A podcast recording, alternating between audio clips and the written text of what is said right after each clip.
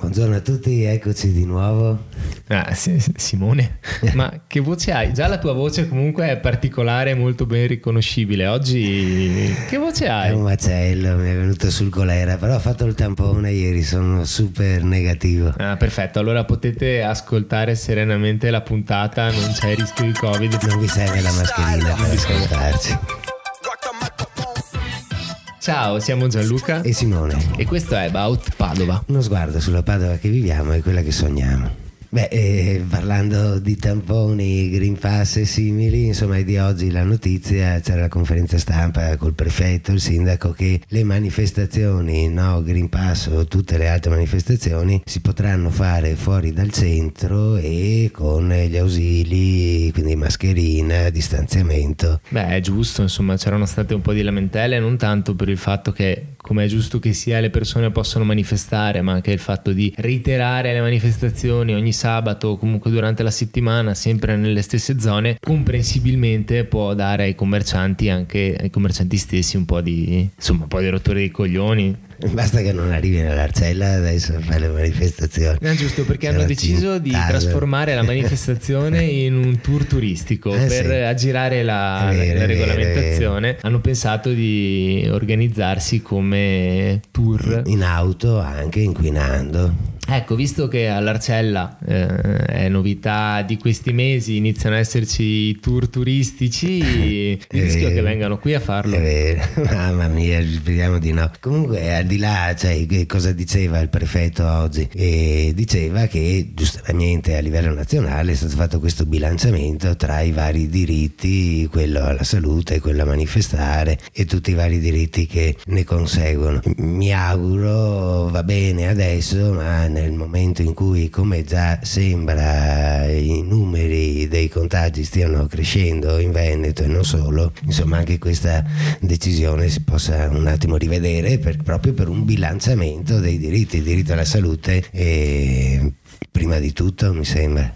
Sì, è vero che Padova però ha dei numeri importantissimi a livello di vaccinati e hanno superato il 92% dei, che, che, ne dica il mattino di Padova che ha fatto un po' di confusione con i numeri.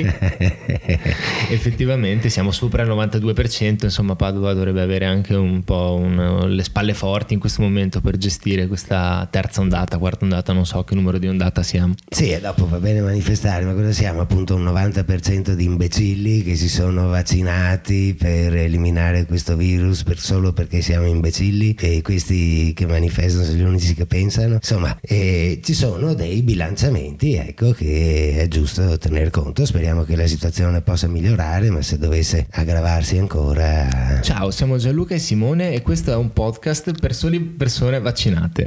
esatto, e non vi serve la mascherina. Qua. non strizziamo l'occhio ai no vax, ai no Green Pass. Ma che come... diventi un tema di elezioni questo... Ma è giustamente come non strizza l'occhio ai Novax e ai no Green Pass anche il sindaco Giordani che fino a giugno sarà nostro sindaco e poi chissà. Perché sembra ormai ufficiale quantomeno che ha deciso di accettare la, la, la candidatura per il centrodestra Francesco Peghin. Quindi Io continuo a chiamare Federico Peghin, Federico, Francesco Pegan, no, si chiama Francesco Peghin. Adesso giuro che lo imparo e che non sbaglio più. Beh, c'è chi lo conosce per tanti motivi, insomma, è stesso un personaggio pubblico, ma non così pubblico come eh, il sindaco attuale, giustamente è sindaco, quindi lo conoscono tutti. Beh, forse anche cinque anni fa Giordani non è che lo conoscessero tutte le persone che lo conoscono oggi. C'è comunque da dire che sono due profili abbastanza simili perché entrambi sono imprenditori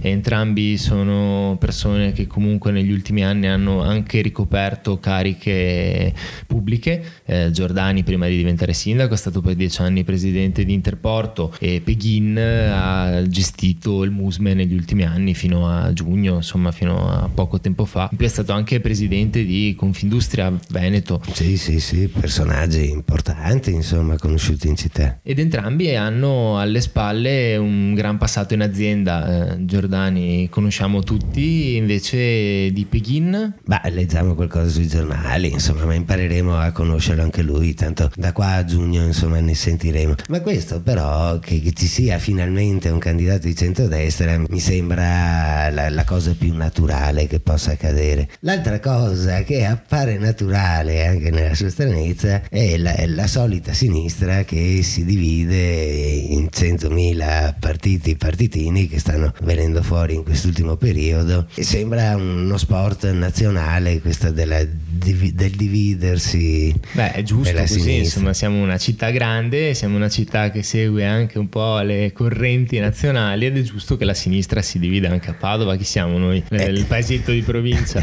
ma perché si divide sempre sta sinistra io eh. mi sono fatto una teoria insomma così chiacchierando e scoprendo anche questo mondo politico ci si divide perché le, le, i veri accordi si fanno poi a secondo turno se dividendosi nessuno arriva al primo turno a vincere a superare il 50% e quindi a diventare sindaco subito poi ha bisogno degli alleati e ecco che sbucano gli altri de, della stessa parte politica insomma che eh, hanno lottato contro fino a prima per poi eh, ottenere quindi a questo punto negli accordi l'assessore, il vice sindaco o quant'altro insomma. Io oggi però non farei una scommessa così, nel senso non sono così sicuro, poi ovviamente io sbaglio sempre le previsioni, quindi segnatevi tutti i 94 numeri che vi do per giocare l'Enalotto agli altri 6, ma tendenzialmente non scommetterei su Giordani che non prende il 51% al primo turno. È vero che Padova è sempre una città divisa, bla bla bla, ne abbiamo parlato mille volte,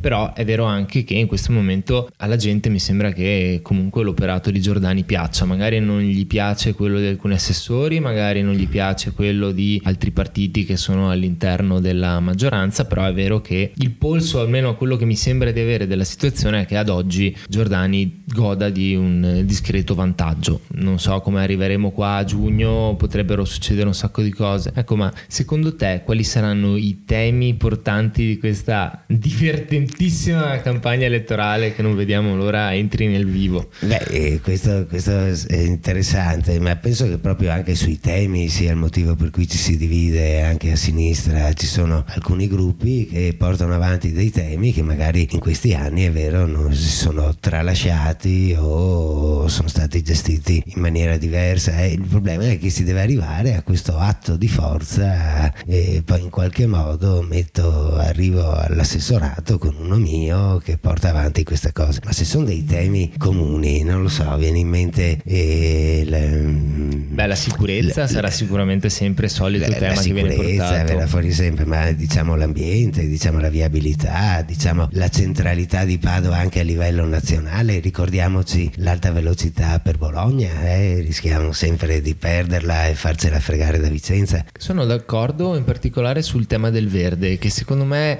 eh, era stato un po' sottovalutato nella campagna elettorale scorsa e anche un po' nell'analisi di tutto quello che sarebbe stato il programma di cinque anni e che invece questa volta sarà centrale. Non per niente addirittura abbiamo eh, a livello statale un ministero della transizione ecologica, penso che siano maturi i tempi anche per avere un vero e proprio proprio assessorato all'ambiente che si pone determinate domande che partono sia dal taglio degli alberi al consumo del suolo, ma che insomma possa avere un, un suo ruolo centrale. Ecco, se voglio fare un invito a, ai due sfidanti, parlate del verde, cercate di mettere in chiaro quali possono essere le prospettive per la città nei prossimi cinque anni, perché banalmente alla gente è questo che interessa oggi. E ricordiamo che città come Lubiana, vicino a noi, o Bristol, con finanziamenti europei si sono trasformate in città green e hanno un volume di abitanti simile a Padova, insomma, quindi eh, si, si, può, si può fare di più.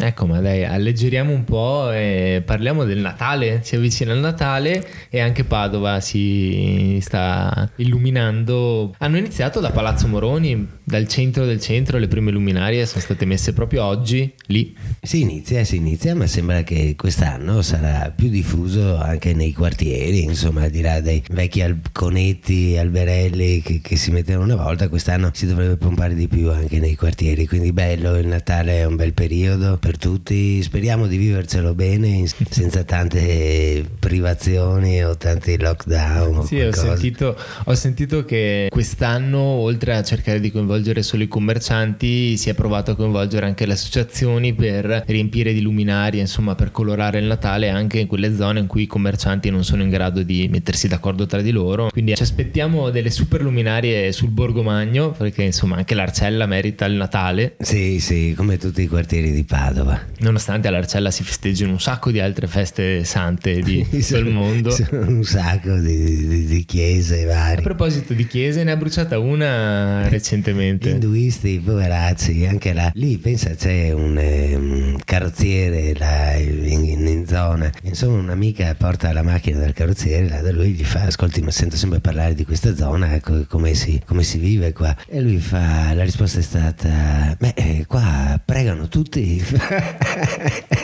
Ci sono centomila chiese diverse, di tipi diversi.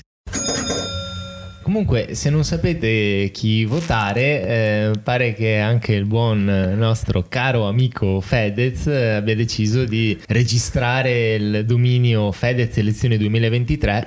Ora noi le elezioni le faremo a giugno del 2022, però speriamo che faccia anche una sezione locale, quindi io mi candido, non so a te Simone, ma io nel partito di Fedez. Ci candidiamo mi... con Fedez. Grazie Simone per essere sopravvissuto anche per questi 10-12 minuti di puntata di oggi grazie a voi per aver ascoltato. Speriamo che non sia contagioso, perché sennò la prossima puntata la faremo a distanza.